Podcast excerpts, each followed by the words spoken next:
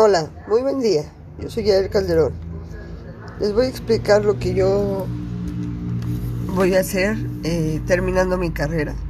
Yo estoy estudiando negocios de entretenimiento y lo que quisiera llegar a hacer en un futuro es poder coordinar eventos de manera empresarial con ciertos toques, me gustan mucho las relaciones públicas, entonces me quiero dedicar a eso y sé que mi carrera está eh, enfilada a, lo que yo busco como profesional.